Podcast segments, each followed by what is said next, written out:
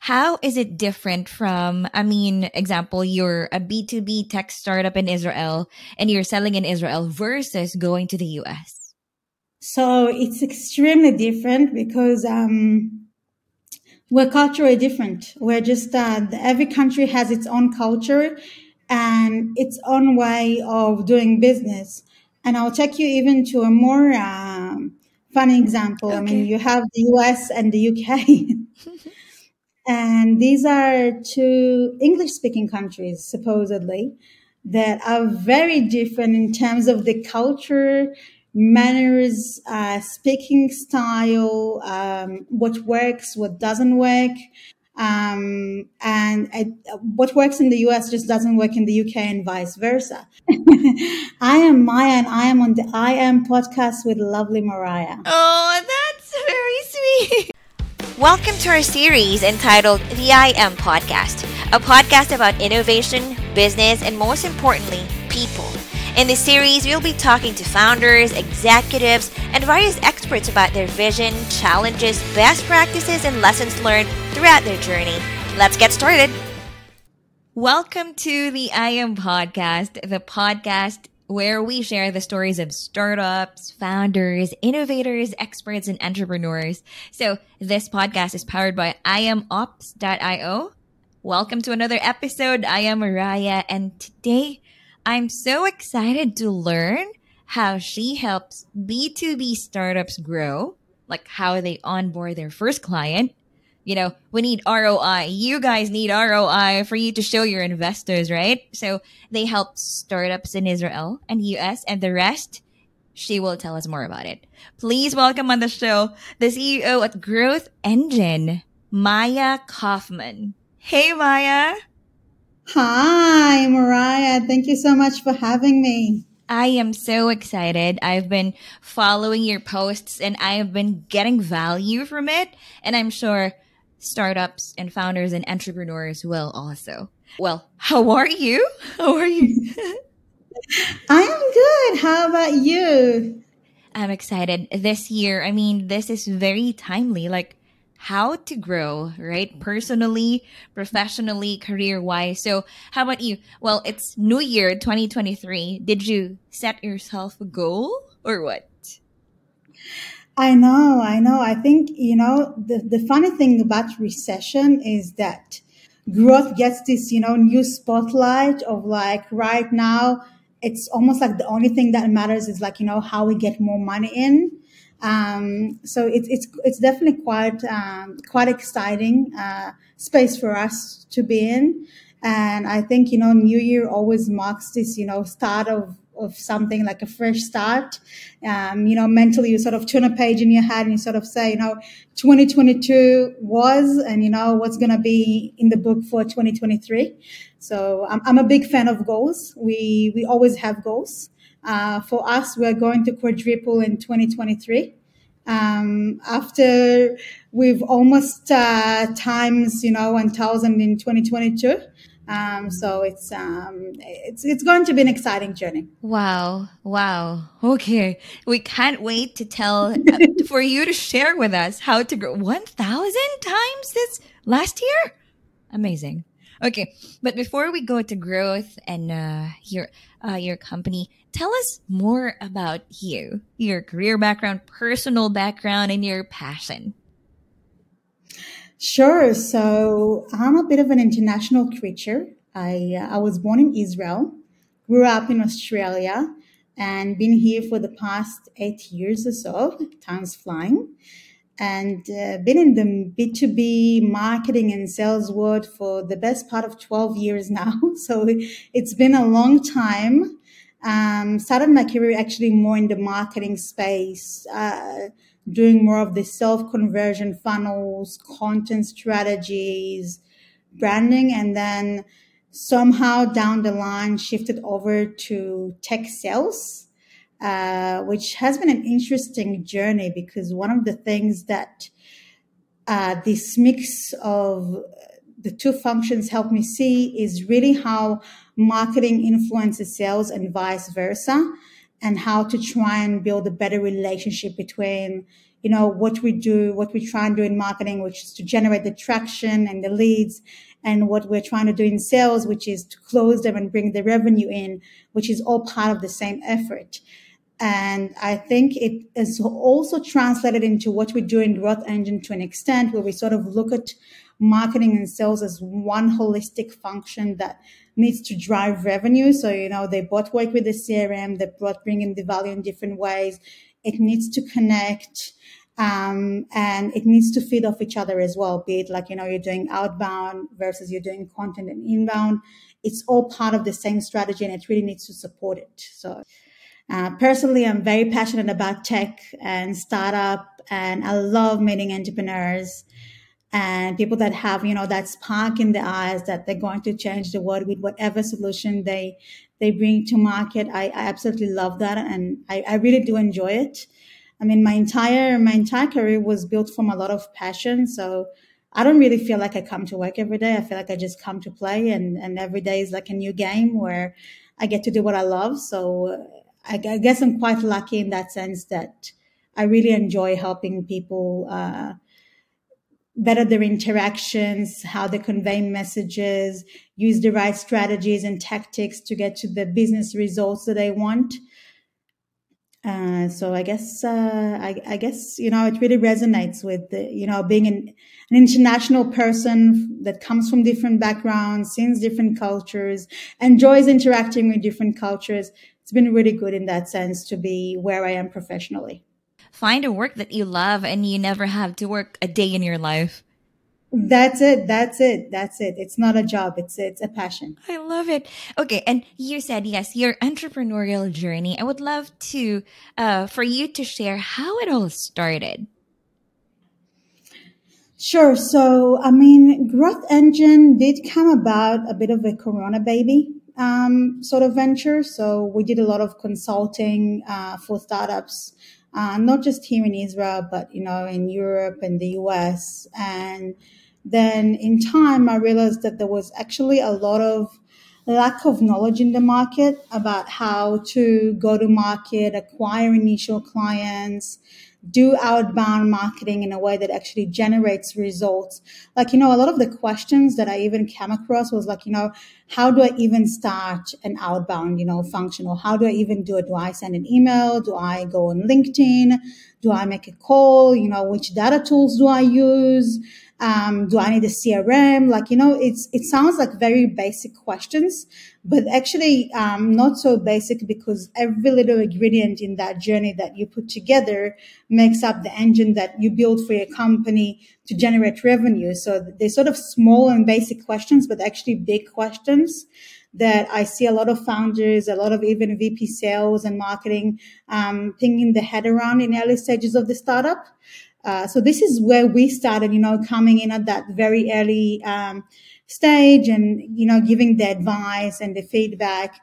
And then in time, we started actually executing it for our clients as, you know, not everyone has the time, bandwidth, um, to do it internally. So we started doing a lot of um, outsourcing, outbound activities uh, for clients, but in their system, so in their CRM, so that they can see it, track it, learn from it, and then in time when they want to, they can also take it up internally and develop the function on top of the basis that we've implemented there. Uh, so that was the start of our journey. Um, I've been fortunate to have a great team that joined me along the, way in different countries. Uh, the majority of our team is in the US. Uh, so we are a bit of an international team. So a lot of the communication that we have internally is also on Zoom, uh, which I guess suits the fact that, you know, we're a COVID baby. yeah. So, um, yeah, that, that was, that's been our journey. It's, it's, it's a really product led growth, I would say, because, you know, it was kind of understanding what the market wanted and just giving it to them and rolling with it. So there was nothing intentional, but just trying to give clients real value and really help them build that growth mechanism and seeing it generating results uh, was an amazing experience. And, you know, it just attracted more and more clients to us. So that, that was our initial establishment of Growth Engine.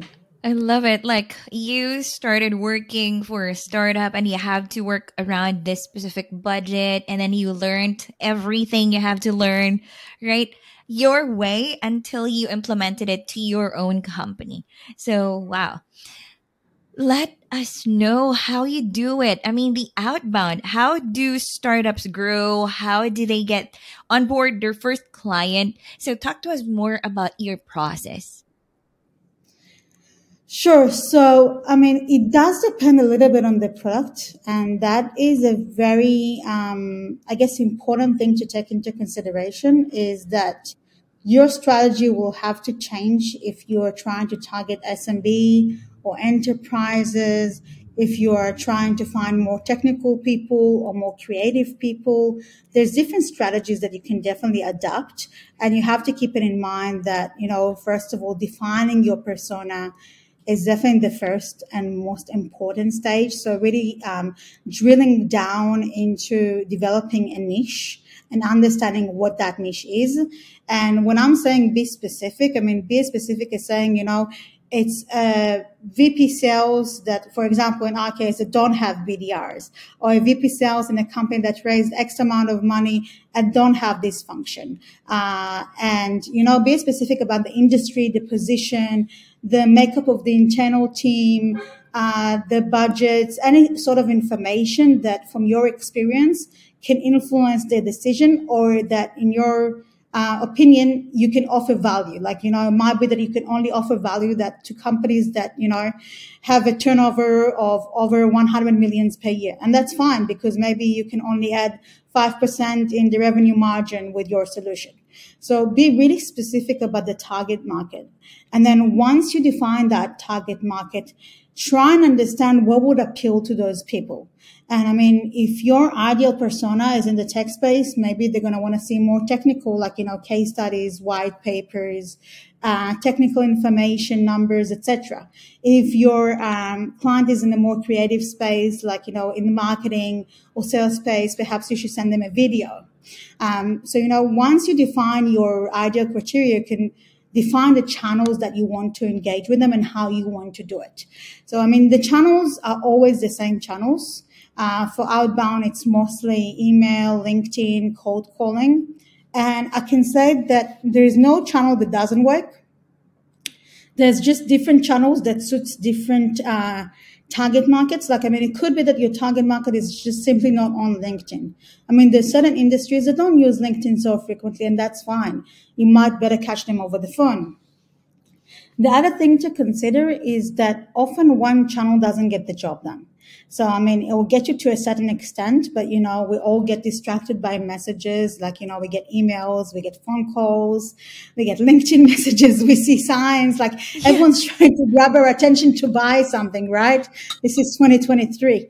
So you really sort of have to be a little bit persistent and try different ways.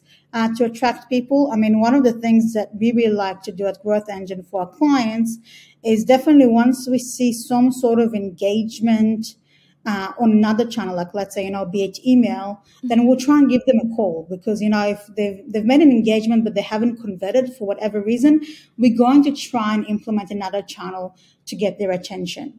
And also trying to sort of monitor whether you have engagement on one or two channels is a very good catalyst to whether you should add another channel and try and hunt that person down, be it, you know, for a no or a yes.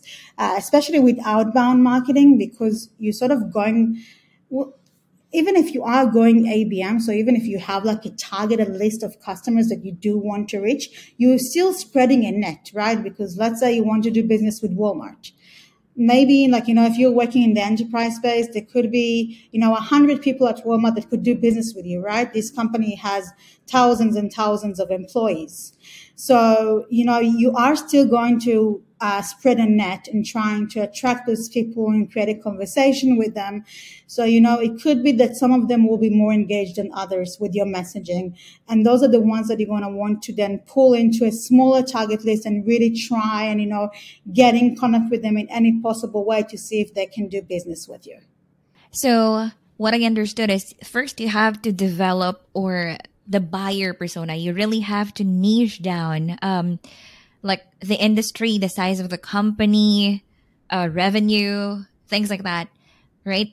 And so you know how to like appeal to them and then the channels where you can appeal to them or you can reach them out.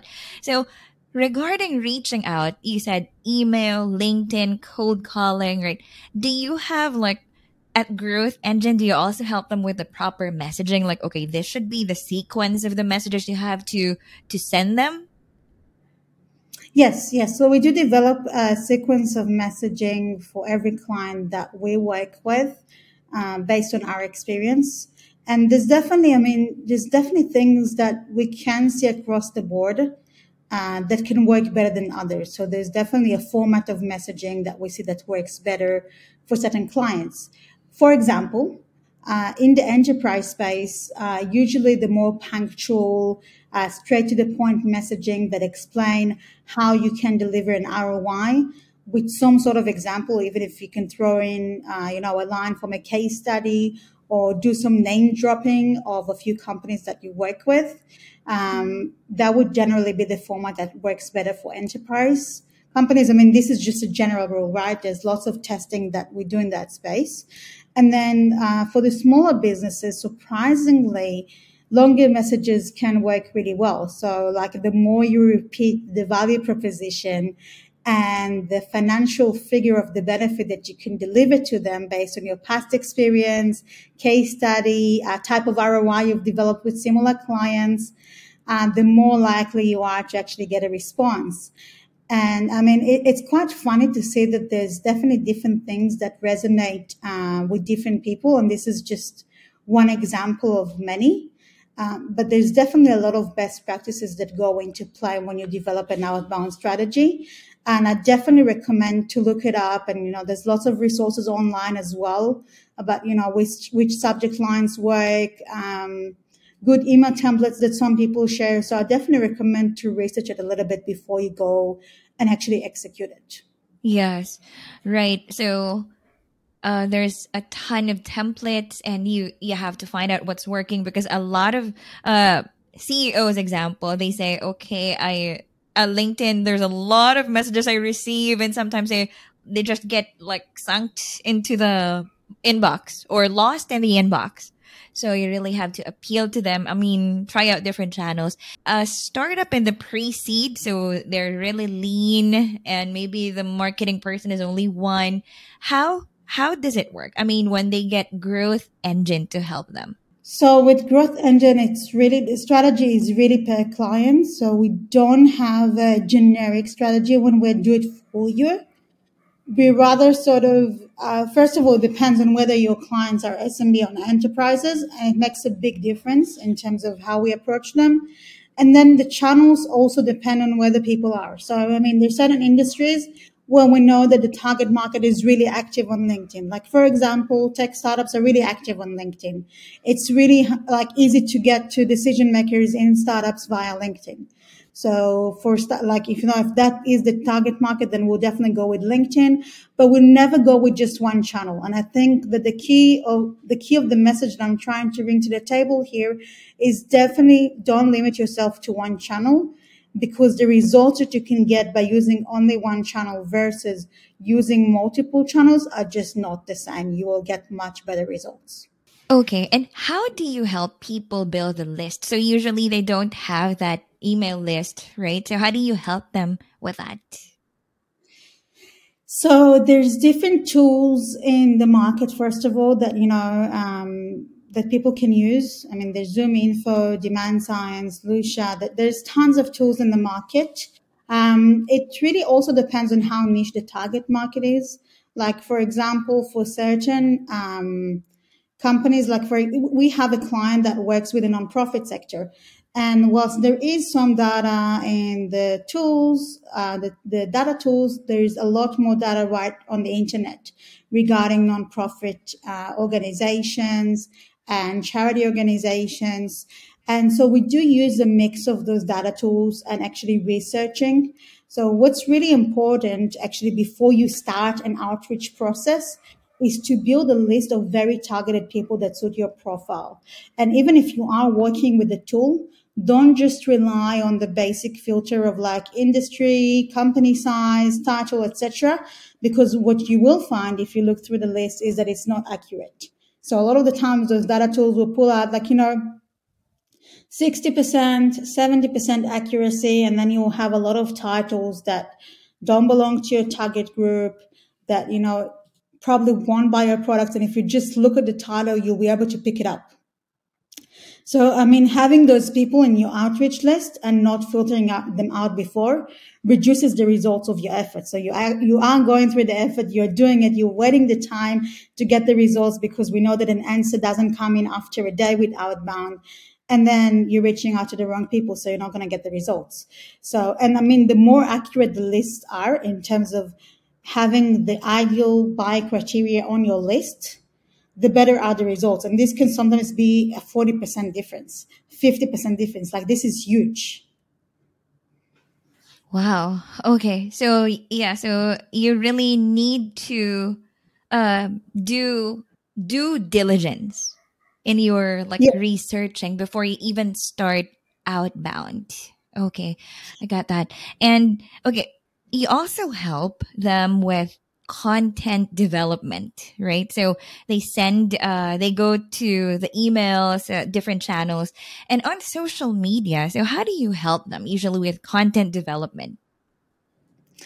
Sure. So, I mean, it does depend on what stage the startup is. I mean, if a startup is usually very low on budget, even just outbound activity with no content can definitely do the trick in terms of getting those new new customers on board and filling up the pipeline and showing investors the MRR or ARR. And you know that's what essentially gets you uh, what you need to, in order to do your job properly. Content comes into play uh, in two ways first of all, you start like, you know, let's say you're working with LinkedIn, you start developing a crowd of people on LinkedIn that, you know, you're following you, you can engage with them. And then these people will get more exposure to your content if you do post content. So, you know, let's say you're reaching VP marketing in e-commerce companies and then you've already connected with a thousand of those. And now you're going to start re- posting relevant content.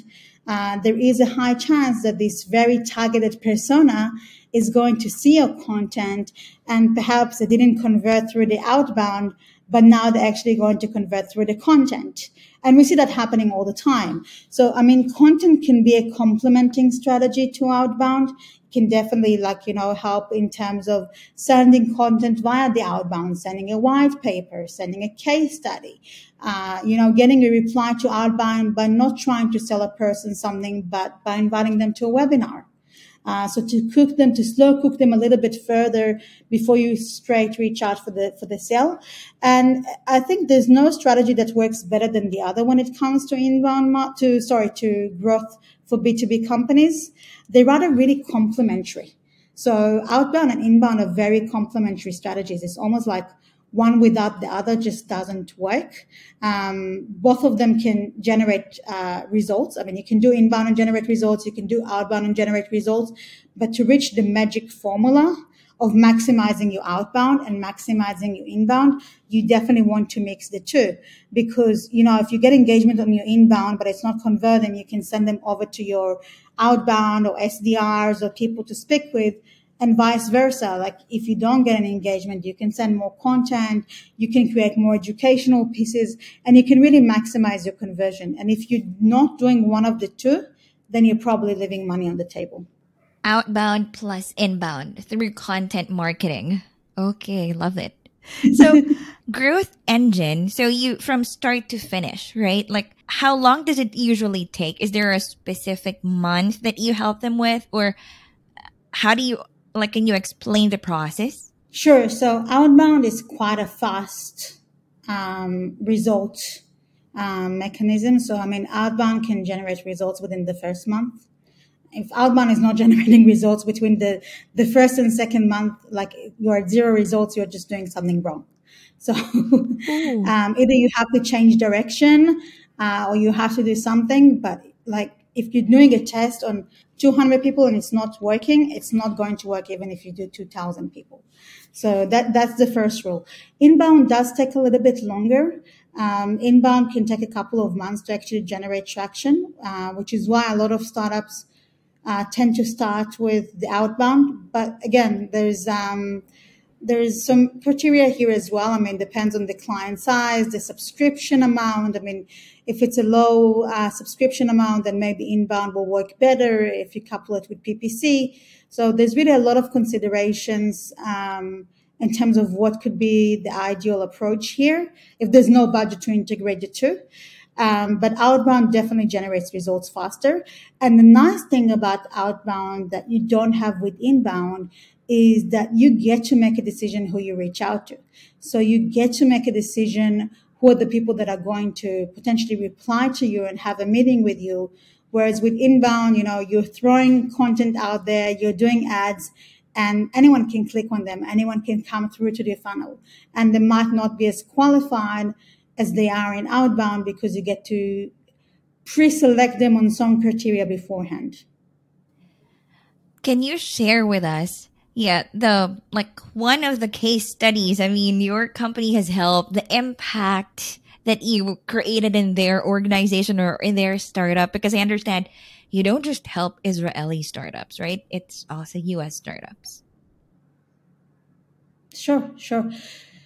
So there's really a lot of case studies um, that uh, we've managed to get success. I mean, from generating hundreds of thousands of dollars in uh, MRR and ARR within a few months uh, to pipeline of a few millions. I mean, it, it, really depends on on the client size. A lot of our clients do go for the bigger deal, so they're like they hardcore sell to enterprise. So the deal, uh, you know, the deal ranges uh, starts within 50 to 100k just to work with them. Some of them even have a POC of 25k, and then you know working with them is like half a million per year. Mm-hmm. So it's definitely takes time to cook those big deals, but uh, we're able to generate really nice ARRs and MRRs.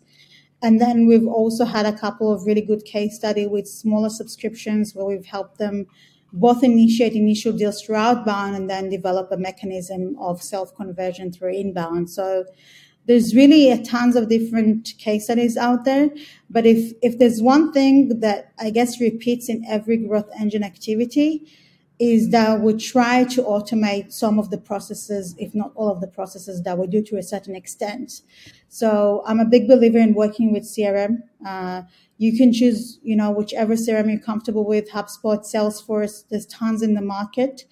Uh, but work with a CRM, capture the data of your results, uh, know where your uh, leads are coming from, know who you're outreaching to, be able to capture them in the CRM so that you're able to retarget them in the future, be it through inbound, outbound, remarketing. You need to collate the data of your efforts into one place where you can monetize it in order to generate revenue from it. Hmm. How uh, B2B needs CRM. So, do you have any tips like about handling or um, is there any like how many people should take care of the CRM? Who should take care of the CRM? Things like that. Sure. So, I mean, I definitely start, you know, with something small. CRMs can be quite um, heavy to manage. Uh, th- there's more simple ones and the more difficult ones. But, you know, essentially, definitely the person uh, should be somewhere between marketing and sales. In, in bigger companies, there's usually a revenue operations team that does it. But, you know, if you're just starting out, it can be anywhere from, you know, an account executive to even the VP sales sometimes handling it to an extent. Um, especially in the initial stages of setting something up, I suggest that management be involved to a certain extent um, and decide what they want to track, what they don't want to track, what's interesting, what mechanism should be part of the process. Um, and definitely like to have the sales team engage with it because the sales team needs to record all uh, of at least most of their activities in the CRM because you know then you have a person leaving a company and the data goes lost or you know you have a new person coming in and you don't know where this account is at. And maybe you already have like you know maybe you're reaching out to 100 people from the same company but you have three deals on the pipeline with them as well and nobody knows. So um, all these things are really important. And also like you know if you've engaged 100 people from a company and they haven't converted but they're in your CRM. There's so much that you can do with those people in terms of then sending them content, adding them to a newsletter, so many other ways to re-engage them. So you don't want to lose that data. So it's, I guess the first team that should be working with CRM is definitely sales. Mm-hmm. Okay. And you mentioned about dealing with or expanding in new markets. So how is it different from, I mean, example, you're a B2B tech startup in Israel and you're selling in Israel versus going to the US? So it's extremely different because, um, we're culturally different. We're just, uh, every country has its own culture and its own way of doing business. And I'll take you even to a more um, funny example. Okay. I mean, you have the US and the UK. and these are two English speaking countries, supposedly, that are very different in terms of the culture, manners, uh, speaking style, um, what works, what doesn't work. Um, and uh, what works in the US just doesn't work in the UK and vice versa. So you know, in, in our interaction, what we found um, that, you know, working across markets, if I go to the UK and US example, uh, the UK market is definitely a lot more value driven. So they want to see some sort of a value as opposed to just numbers and how it's going to help them. They want to understand, you know, what value you can bring to the table. Who are you? Um, you know, what's the value of such offering before they want to get into the numbers. Whereas in the US market, a lot of the time it's like, okay, just show me the ROI and show me the numbers. And that grabs a lot more attention in the initial phases. Um, so it's, it's a bit more of a hard sell mentality as opposed to the British that are a bit more of a softer sell mentality. And if you try and go too hard or too soft and it doesn't fit, you know, how the market talks, then you can come you can come as too low or you, you know, you might come out as not attractive enough or you might come out as, you know, overselling. And in any of those cases, you're going to make the other person walk away and not want to meet with you. So it's so, so, so different. I mean, US and Israel, completely different nations, completely different culture. I mean, you know, uh, there'll probably be Israelis listening to this, but in Israel, we tend to be a little bit more uh, straightforward and direct in our approach. And it's a bit of a no bullshit culture. And people are very uh, accepting of the fact that, you know, you say things as they are, even if it comes across as a, a little bit rough. Whereas in the US market, this can seem a little bit too rough. So uh, they need um, that communication to be softer. And even if you have a point, you bring it to the table in a more polite way. Where in Israel, they really don't mind if you take the politeness off the table and you just say things as they are. And they'll actually uh, be more um, appreciating of it as well. Whereas Americans can kind of go like, "Ooh, what's happening? Um, I don't like that talking style." Even if they're not going to say that to you, they're just going to walk away and feel a little bit overwhelmed by how you just spoke with them, or the tone of the message, or the the choice of words. Uh, so there's a lot to do in terms of choice of words and the way we position the messaging and how we talk as well. I mean, we work right now in over five different languages and 17 markets, and we can see a lot of intricacies. So I think before you go and do uh, an outbound to a specific country, it's really important to drill down and understand the intricacies that you want to tailor your strategy towards. Wow, that's good. That's a great tip to all the startups or founders that's listening to us, right? So if you want to go to the US, you really have to take those well, again, due diligence, the culture, the right messaging, the right approach, right? Okay. Well, to those who would like to ask you how to do outbound, how to build a list, how to choose the contacts, or how, what what do you recommend? So how can they reach you? Sure. So I'm on LinkedIn every day. So just feel free to add me. I'm available for any questions. Happy to help. I'm I'm not writing a check for free tips. So uh, feel free. I love that. Value first, right? definitely, definitely a big believer in value. If there's one thing you learned uh, growing and building growth engine, what is that as an entrepreneur? Wow. I think uh, the one thing that always sticks with me as an entrepreneur is that you have to be persistent and you have to never give up because you can have really good days and you can have shit as hell days and everyone goes through them and sometimes it feels like the stars are aligned in your way and sometimes it feels like you know what am i even doing here? Um, but if you just keep through it uh, things change. That doesn't stay constant. So if you go through a, you know a tough two weeks or a tough month or even a tough quarter uh, it doesn't mean that that's what the next quarter is going to be about. Love it. Like uh, very positive. And hmm, resilient. One resilient woman. Okay, yeah, you, the way you started until you grow this business, and now you're helping B two B, not just B two B, but businesses, startups to grow, right? Okay, thank you, Maya, and all the best to Growth Engine. Thank you for having me, Mariah. It was a pleasure. This podcast is powered by iamops.io. Optimize your cloud infrastructure CI/CD process with iamops.io dedicated DevOps team. Check out www.iamops.io and get a DevOps team now. Make sure to check out www.iamops.io if you want to know more about us. Subscribe to our podcast so you can get notified every time we post a new video. Thank you and you have a great day.